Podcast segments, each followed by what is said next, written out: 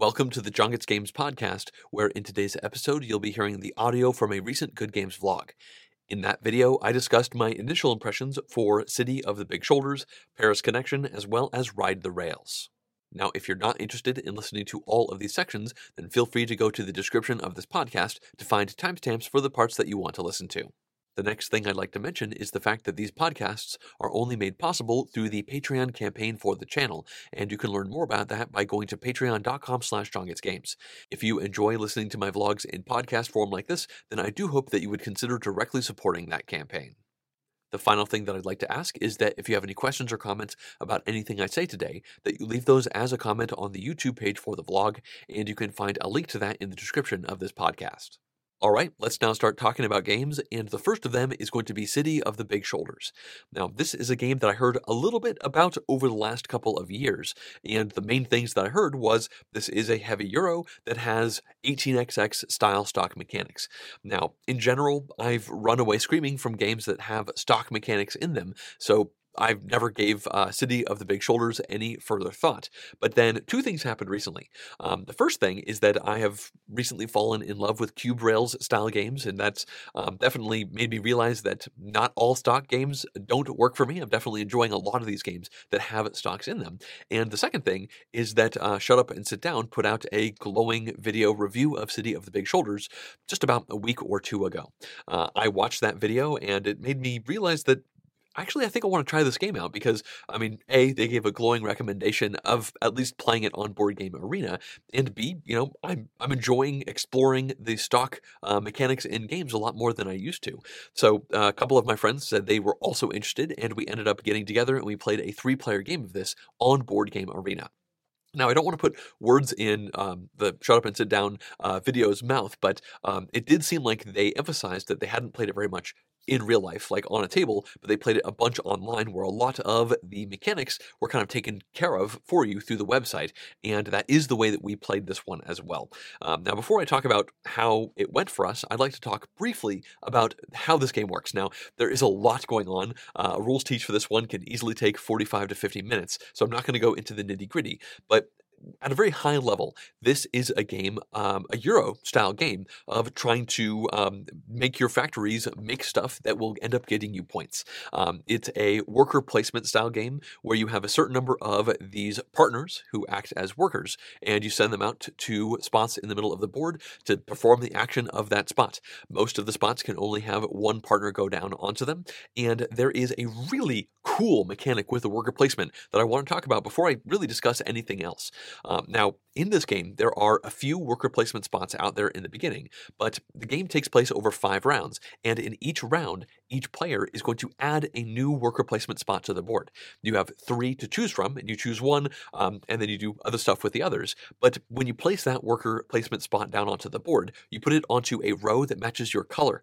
That's important because whenever people activate that spot, it will generate benefits for the player who put that tile down. So not only are you changing what the action options are uh, from one round to the next and what, from one game to the next, but um, you are also trying to fill your pockets with money because people want to go to your spot. It's a really interesting balance because you might say, oh, this is a really good action. It might be too good for my opponents, but those really powerful actions oftentimes have a big price tag. So you might put that down onto the board knowing you are unlikely to be able to use it before somebody else does. But when they do, maybe you get like 60 or 70 money from the bank, which is uh, certainly a nice thing to get when you need to spend money to buy stocks later on. So I love the evolving worker placement area, and I love the decisions that go into actually figuring out what to place down. So you have these worker placement spots, and the stuff that they do is pretty varied. It might get you resources, it might get you actual workers that you use um, for your factories, um, and it could also get you money in a variety of different ways. Now, I'd like to talk about the factories more because this is why you are doing all of that worker placement. Um, at the start of the game, you're going to uh, buy into the directorship of one of the game's companies, and then you can buy into more throughout the game. Uh, and I will say that there is a standard game and then an advanced game. We played the standard version. In the advanced game, people can buy out the directorship from you, so you can actually lose a company that you've been working on all game long. But in the standard version of the game, if you started that company, you keep it the whole game, no matter what. Uh, so in this game, you get that uh, company and it will have a variety of factories. And um, simply put, the factories have a requirement to run. And if you meet that requirement, then they run and they make goods. And goods are good. so these requirements are um, usually some number of workers that you have to hire, and they stick around until you decide to get rid of them um, through automation. Uh, and you also likely need these little cubes, which are resources um, to actually um, make the factories run. So you're going to worker placement spots to get these cubes. There are other ways to get the cubes as well that I won't really go into, quite a few ways. Uh, but um, a big thing that you're doing is trying to make sure that you have the stuff that you need, because once you finish all of the worker placement, you then go into a um, uh, company activation phase. Now, each company has an appeal value, which is essentially how popular they are, and that is the order in which these companies are going to run, which is pretty important because as these companies run, they can buy um, resource cubes from a public market, which could certainly vary things around. If you really need that one cube, maybe you want to try to be more appealing before uh, than somebody than some other company, so that you can get there first. Um, but then you're going to run all the factories that you can, and you get these goods, and then you put them down onto a demand board. Um, it's a section of the board with little spots to put these little uh, cylinders, and then you're going to get paid out money depending on your your uh, company uh, for each of those goods, and then you can get other perks and bonuses as well. But this is important because if other people make that specific good before you, if other people's companies are more appealing than you, they might fill up all the good demand, take all the good bonuses, and leave you to not uh, make as much money. Uh, now, I do say you, it's actually the companies that are making this money. And every time they actually sell this stuff, it pays out um, dividends to all of the players. And I'm really trying not to go into the weeds of the mechanics, and I'm sure I already am. But um, to briefly talk about the stocks before I go into my impressions of the game, in this game, each one of the individual companies has a variety of stocks that you can buy in it. Uh, the directorship that you buy into to start the company is three stocks out of 10. And every time that company sells those goods, it pays money out to everyone who has shares, or it could withhold the money, which is more complicated and never happened in our game. Um, doesn't seem like it's a good thing to do, but paying out money does seem to be great. So you can actually buy stocks in other people's companies. I might have a directorship share in this company and then a couple shares in my opponent's companies, which means when they make those uh, companies go well, I actually get some money as well, like right into my own personal area. And at the start of each one of the rounds, you can spend your money to buy stocks in your companies or other companies. Um, now, the last thing about stocks is the fact that you win the game by having the most personal money. But for the most part, you're just spending that money buying stocks, and then the rest of that money, the money that you spent for those stocks, goes into the companies themselves. So when you're placing those workers out there onto the board or partners, um, you're spending the money from those companies, not from your personal coffers, which is really interesting balance because it means if nobody's really buying stocks in a company, then it might not have enough funds to really do everything that it wants to do, which means it might not make as much money, which means it'll pay out less for the people who actually have stocks for it. Um, now, this game takes place over five rounds, and we played a three player game on Board Game Arena where all of the dividend calculations and all of those things were taken care of. I will say that um, I've barely played anything on Board Game Arena before, and we lost quite a bit of time just being unfamiliar with the uh, interface. so, to a certain extent, it seemed like it saved a lot of time, but in another way, it was also a little bit clunkier than I would have expected um, because I'm used to playing in Tabletop Simulator, for example, uh, which you know has its pluses and its minuses. Um, now we all enjoyed the game. I think our three player game eh, maybe took three hours, maybe a little bit under three hours. And we had a, a decent amount of downtime as we were just thinking through things, uh, having a great time. Honestly, all three of us really enjoyed the game. And I walked away from this experience feeling like I would happily play this game again. But the prominent thought that I had in my mind is I wish this was just a Euro game. Uh, now, I'm a Euro gamer in a very, very big way. I'm just starting to dip my toes into the stock buying and selling and that kind of uh, mechanics in games, which I guess to a certain extent is kind of a Euro game thing, but not as much.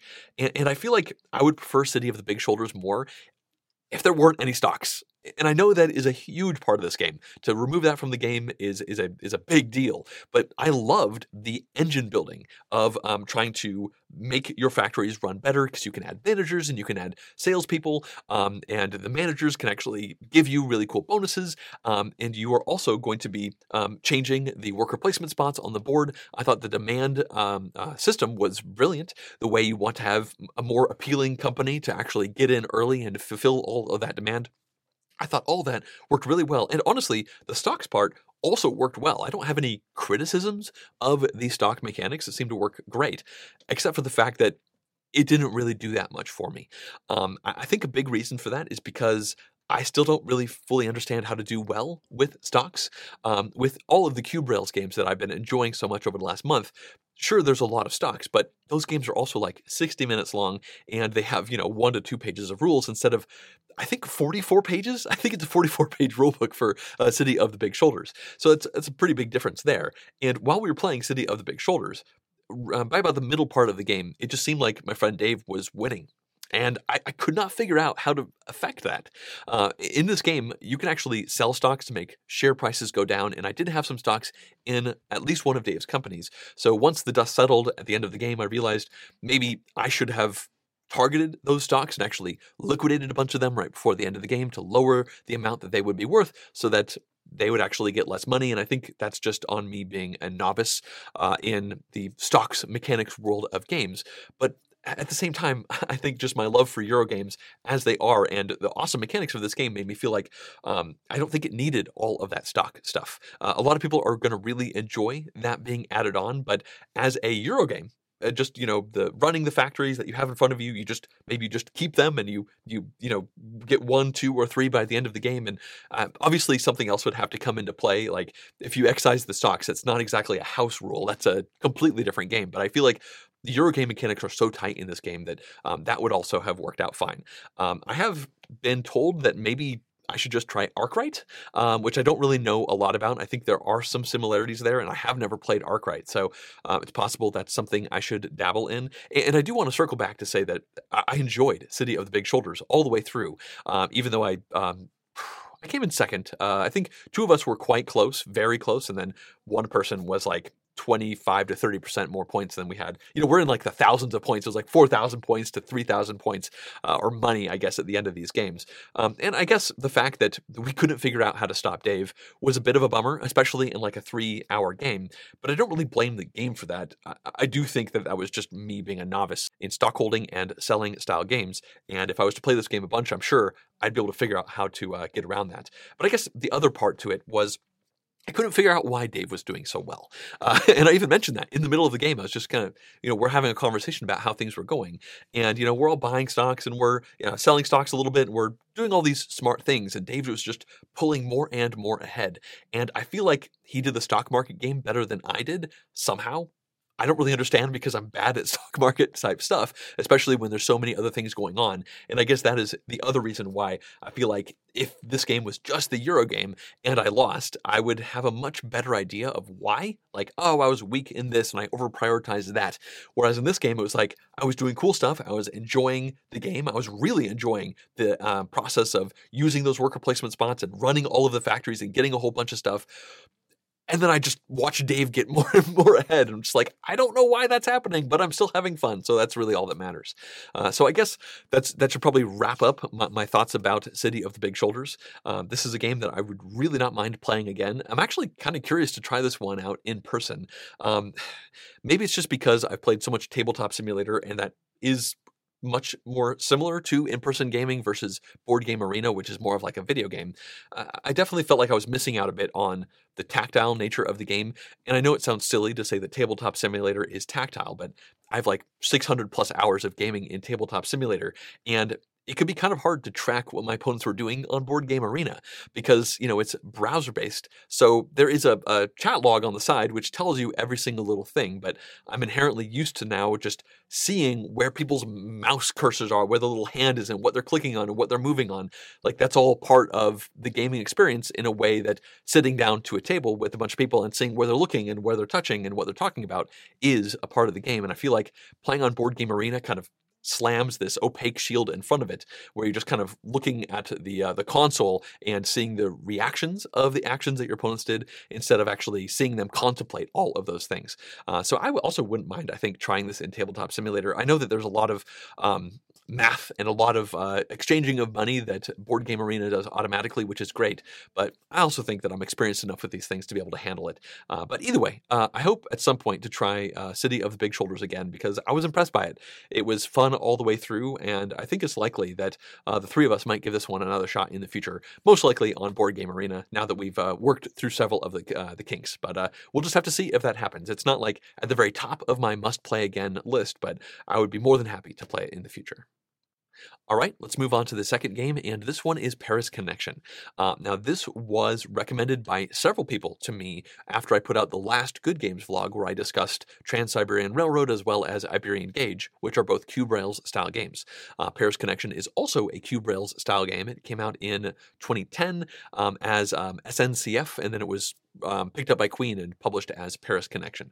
Uh, now, this is the uh, lightest of the Cube Rails games that I played, especially as far as rules are concerned. There's almost no rules to this game at all. Um, you have a grid uh, map of uh, France, and you have uh, six different train companies. At the start of the game, you randomly get a number of trains out of the bag, and you put them behind your little shield, and each train behind your shield actually acts as a stock in that specific train company. Then you dump the rest of the bag out and put all of the trains onto these little boards because those train companies are neutral. And then during the game, you either take one to five trains from a single uh, company and place them out on the board, just laying track essentially. Or you can take one of your stock trains from behind your shield and put it back into a company, and then take one or two from a different company behind your shield. And that's essentially the game. uh, when you lay out track, you're actually going to increase the score for that specific company based off of the spots that you put it down onto. But unlike all of the other Cube Rails style games that I played, um, this one has hidden stocks. Uh, at the start of the game, you have no idea what's behind each person's shield. But then as you start to watch people get rid of this one train to take one or two of that one, you can start to have an idea like, oh, that person's pulled a lot of purple trains. Oh, that person is dumping a lot of the brown trains. And there is this really interesting um, I guess groupthink or just meta that that evolves around the table as people kind of realize which trains are going to be winners and which trains are going to be losers. Um, the losers being the ones that are people are often getting rid of trains to actually take other stock. Now here's the trick: there are only so many of each train token. So when you take those as stock, that's less trains that can go out onto the map. And the more trains that go out onto the map, more likely the higher the uh, score is for each of those trains. And once the game is over, you lift up your shield, and each one of those tokens is worth points equal to the score for that specific rail line. So that means if you know the purple train is a winner uh, and everybody kind of feels that way. They keep taking this purple train stock then it's actually going to kind of stall out. And um, i've actually played this one twice. The first game had a pretty significant asterisk but it was mostly the right game. The second game i think we played uh, fully correctly. Um, and it, it, was interesting because in the early stages of the game, you could see, okay, you know, purple is a winner, and you know, purple's getting uh, slammed out there. People are running that track out, and everybody's buying purple stock, and now there's no more purple trains, and purple is at like you know maybe eight or nine points on the track, and so the game goes on, and now people are giving up brown, and then they're starting to lay a bunch of black track, or one person is just going crazy on black track while other people are doing other things, and suddenly you realize like oh crap, the black company is now up to like, you know, 10 or 12 points each. And I haven't really invested in that because I've been doing other things. So now maybe there's like a run on the uh, black track to get those victory points, which will deplete the stock for it. And also, as people um, kind of decide what they want and what they don't want, things are going to go back into supply. Uh, so there's some really interesting um, ramifications of the decisions in this game because while you're playing, sure, you could see like, oh, the black train is the black company is doing really well. I should get some of that stock. Or maybe you just say, I'm going to lay five black train tokens down off into the middle of nowhere, doing nothing for the black company. Um, that's going to deplete the number of trains that can be used to buy stock, which could be worth points, and also d- depletes the number of trains that could be used to do productive things. Because when you lay tracks down in the countryside, it doesn't do anything. It's all about connecting various cities back to Paris, which is why it's called Paris Connection. So if I only have one or maybe zero black stock, and I can tell black is doing really well, and I can infer that one or two of my opponents have a decent amount of it it's probably better for me to just waste the trains and lay five of them out into the middle of nowhere um, than to actually try to catch up in the stock game because they're probably going to be winning that stock race anyway. So you could really mess with people in this very simple overall game. Uh, and there's certainly a mind game situation where you start to figure out who might be also going in on the stocks that you have. And obviously you want to do better than that person. And then suddenly they might sell that stock and take a different one. And you're like, wait, what's going on? And then things can definitely change uh, position quite rapidly. Uh, now, there is one interesting and important part to the game, and that is the stock limit. Depending on the number of people that you're playing with, you can have a certain number of stocks behind your shield, and if you have any in addition to that limit, you lose 20 points per stock. Uh, it's possible for the stocks to be worth more than 20 points, although that's somewhat unlikely, at least as far as I can tell from my two plays of the game. So what that means is as you're playing through the game, you start off with X number of stock, and Y stock is the limit before you start getting penalized. And every time you do a trade, you give up one stock to take one or two back. That means if things are going well, you get rid of one stock to get two, which means you now have more stock than you had before.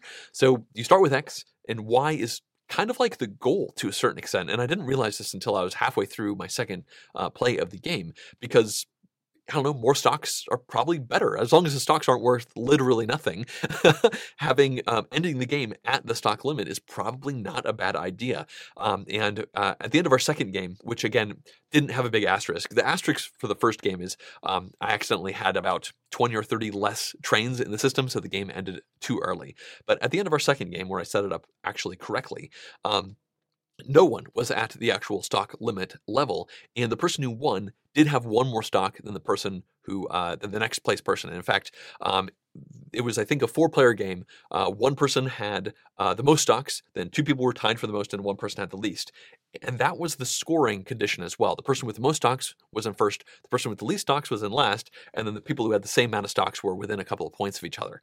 Uh, one of my friends mentioned that they felt like that was a bit lame. That they're like, oh well, you know, maybe none of this really matters. It just you just need to have more stock, and I can kind of see where they're coming from.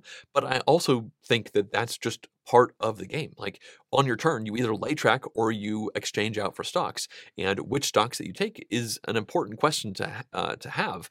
And as I said, none of us ended the game at the stock limit, and that's because we got to the point where we could only make maybe one to one stock trades with good companies because all of the trains were gone because the game was so far gone.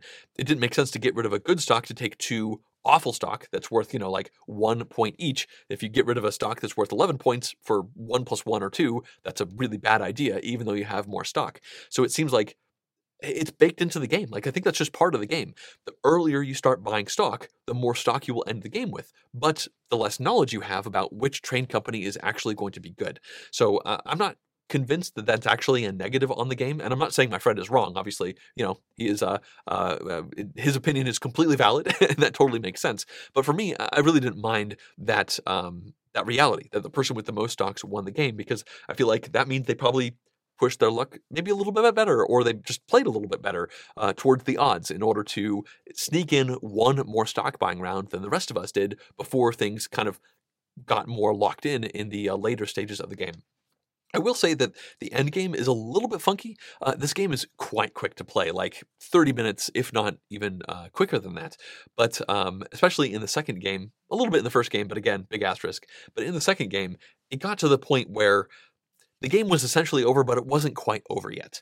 Um, the game ends once uh, all but one of the companies has no trains, or when one train company hits down a specific spot, Marseille on the board. And um, at the end of the second game, or when we were closing in on the end of the second game, two companies had a bunch of trains left, and those companies were stinkers. Nobody was really caring about them because people were ditching those stocks to get all the good stocks. Um, and by the time we got to the point where four of the crane companies were gone and there was just two companies left, it was like nobody was going to trade into those companies. So if you like wanted to make any of those companies good, there's no way they were going to get good enough to actually change these things out. So we almost had a group think situation where it was like, I'm not going to do any better, so I want the game to end. So you just like lay five track out from a company you don't care about, and the next person says the same thing. So like the last like two turns around the, the table were just people laying out track for a company they had no stock in and didn't care about, just to get to the end game condition. Um, now it didn't drag on; it was a very quick exchange, but it was still a little bit of a, a strange end. And it's possible it's just because we're playing the game bad. Again, we played it twice. One time had a bit a, big asterisk, um, and we're all um, newbies to cube rails in general, or at least most of us are. So um, I'm quite curious uh, to try Paris Connection more. It, it's so simple, it's so easy to teach, um, and I thought the decisions were quite cool. Like the the the swinging back and forth of which train companies were actually good, the surprises that happened uh, in that second uh, game. The person who won um, had a late game push for purple, and they actually said that that was their strategy. Um, they went the whole game um, strategically trading out for purple stock very sparingly so that it wasn't like a habit. It wasn't like, oh, Tevi has bought purple stock three turns in a row. What's going to happen with purple? He would like take you know a couple of purple and then do other stuff for like three to four turns, and then maybe grab another couple purple and do three uh, do other things while the purple company while he wasn't actually building out the purple train. That was the interesting thing.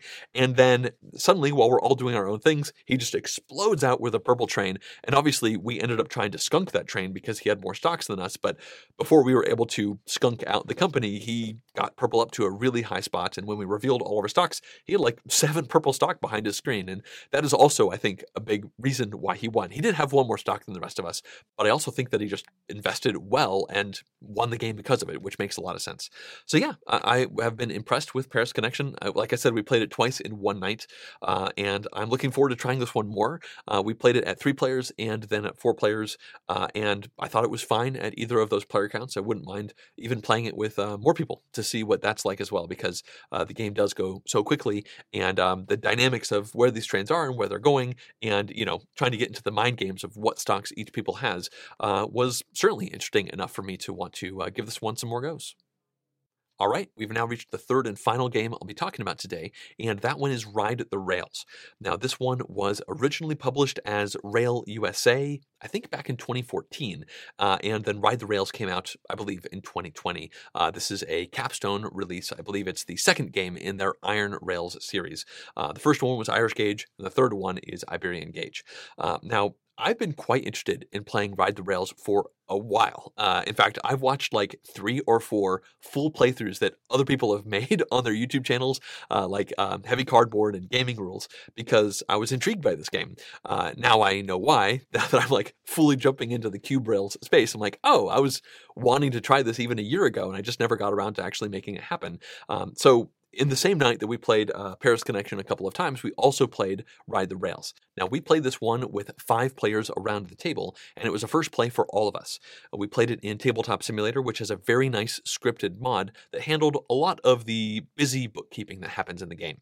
Now, mechanically, in this game, you have a map of the United States, and on it, there are a whole bunch of these neutral passengers that want to ride the rails, which is the name of the game.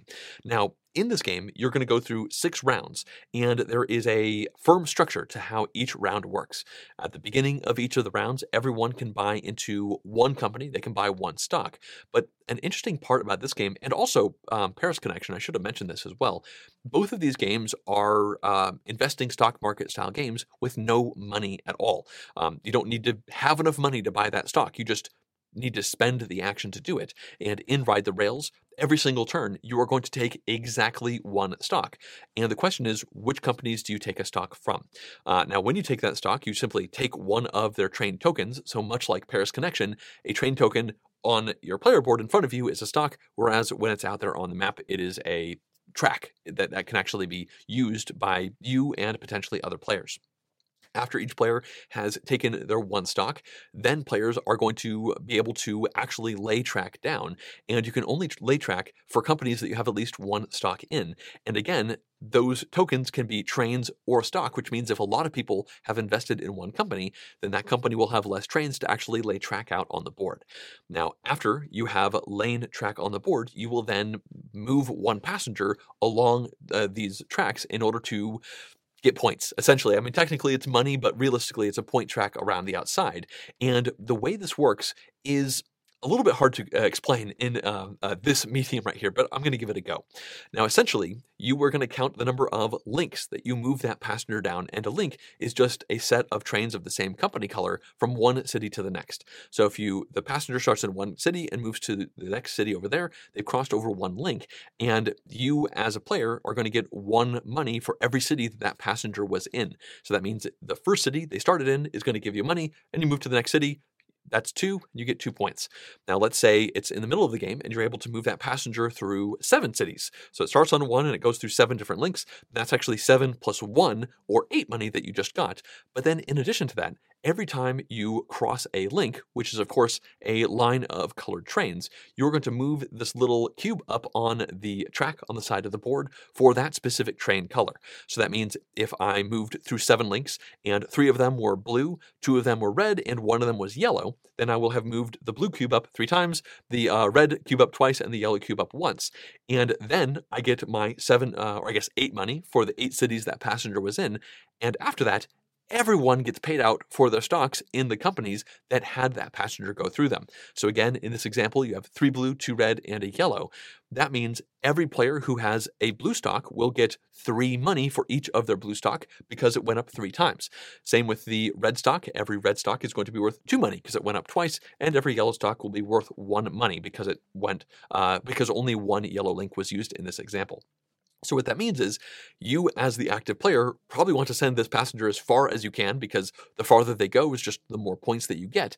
But you have to make sure that you're not using other train companies that are better uh, investments for your opponents. Um, like if you go across those three blue links and you have zero blue stock, maybe that was a bad idea because your opponents who have blue stock, maybe one of them has two or even three blue stock, they'll be overjoyed that you decided to use that section. And so you have to be constantly thinking how far do you want to go with this passenger? How far can you go with this passenger? And is this helping my opponents out more than it's actually helping me based off of the stocks that I have actually invested in? Uh, now, it's worth noting that it's kind of a snake game where you can never double back through the same hex. So you're trying to do this long snaking thing as best as you can before you end up having to stop. And the uh, mod on Tabletop Simulator fortunately handled all of these things. Uh, we had to actually move the cubes up, but then it just auto calculated how far that uh, passenger went. And then you clicked a button and it just paid everybody else out for all of their dividends uh, for their stocks. So I have not actually played this one in real life, although I've watched a bunch of um, playthroughs of it, and it doesn't seem like it's actually that hard to process that. It just seems like you finish the move and you say, okay, you know, I moved eight times, I take eight money, and then everybody else take your stocks. Everybody just looks over and, and they just do their own thing. They just easily count those. They look at their own stocks in front of them. They take their own money, and then play moves on. I think if you tried to have one person govern all of that stuff, then that would potentially be a problem. And again, you don't actually hold money in this game. It's just a score track around the outside. So you could also just have people just call out how many points they get and just move it around the outside. So I don't think that would actually be that big of a deal. Uh, now, you play through six rounds of the game, and in most of the rounds, new trains are actually going to be unlocked, which is pretty interesting. In the very first round, there's just two trains that you can choose from to uh, buy stocks in. Uh, in our five player game, three people went with the red company, and then two people went with the blue company. And then in the second round of the game, I believe it's the yellow company that gets unlocked, or maybe it's the orange. Don't quote me on these uh, exact order. But then the question is do people invest in that new company or do they keep investing in the previous company that they've already gone through? However, since there was such a bottleneck of investment opportunities at the start of the game, odds are good that even by the time the second round has come around, that um, there's not as many trains in those red and blue companies anymore. Certainly, by the time you get to the third round, you should be investing in other things because there might be no more red or blue trains at all, uh, depending, of course, on the specific situation of the game that you played.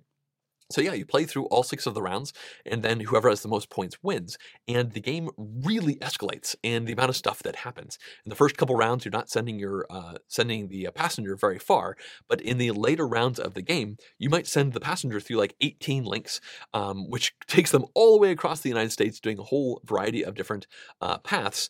And I got to admit, I loved the network building of this game. Uh, I enjoy network building in general, and one thing I've noticed with some of these Cube Rails games is that um, there might be like dominant paths that kind of evolve. And I've only played Ride the Rails once, but I really had the feeling of, from my one play and then also watching several other playthroughs, that the way these trains are laid out on the board is significantly different from one game to the next. And the game is all about trying to play the best you can for your current stock holdings, considering the layout that is forming on the board. And of course, you had a big impact on that. There's little alliances forming back and forth as people are trying to make one company do well and then maybe breaking those alliances because, oh, you're doing slightly better than I am. And there's all these things that you're trying to consider. And then you just have the wonderful aesthetic of this map being built out in front of you. And again, I, love the fact that you're building this huge uh, varied network, and then you're using it over and over. Uh, I feel like a lot of times in uh, cube rail games, you just build the the trains out, you place them out, you know, you connect that city, and the income goes up for that uh, company, and that's kind of it. It's just those trains are there, they're essentially dead, and you work off from that spot to do other things, but not in Ride the Rails. In this game, you lay these out and you actually run through them. And sure, some people are using the same kind of loop. Like when we were playing our game, we, we would oftentimes run through the link and be like, oh, this, this, this, this, and then the same old run a six. And like there was a definitely a, a dominant super highway of uh, track that was used quite a bit. But every time we play the game, even though that's probably going to happen, it's going to be a different dominant superhighway, I imagine. Again, my data set is tiny. I've only played once, but I've watched several other playthroughs. And I just really am fascinated by that. Uh, now, it's pretty cool the fact that Ride the Rails comes with just one map in the base game, but then there's an expansion map that came out that introduces a France side and a Germany side. And then coming out soon, in a couple of months, there's going to be a new expansion map for Canada and Australia. Uh, now, I'm actually going to be filming a sponsored tutorial for Ride the Rails um, in a couple of months, and I'm going to do it with the second map expansion. So it'll be Canada or Australia. I'm not sure which one I'm going to be filming just yet because I don't actually know how they work. Um, but I'm pretty excited to do that, to, to show how these different maps are going to work. Uh, from what I can tell, each map subtly tweaks the gameplay, keeps the uh, core idea uh, the same, but then you know little tweaks here or there, little special bonuses for this and that, um, which is going to keep the game a little bit more varied as well. And I think it's great to see that kind of uh, content coming out for a game system that seems quite robust. Uh, so I'm happy to have a copy of it. I'm looking forward to making a sponsored video for it, and I'm also just looking forward to playing this one more in the future.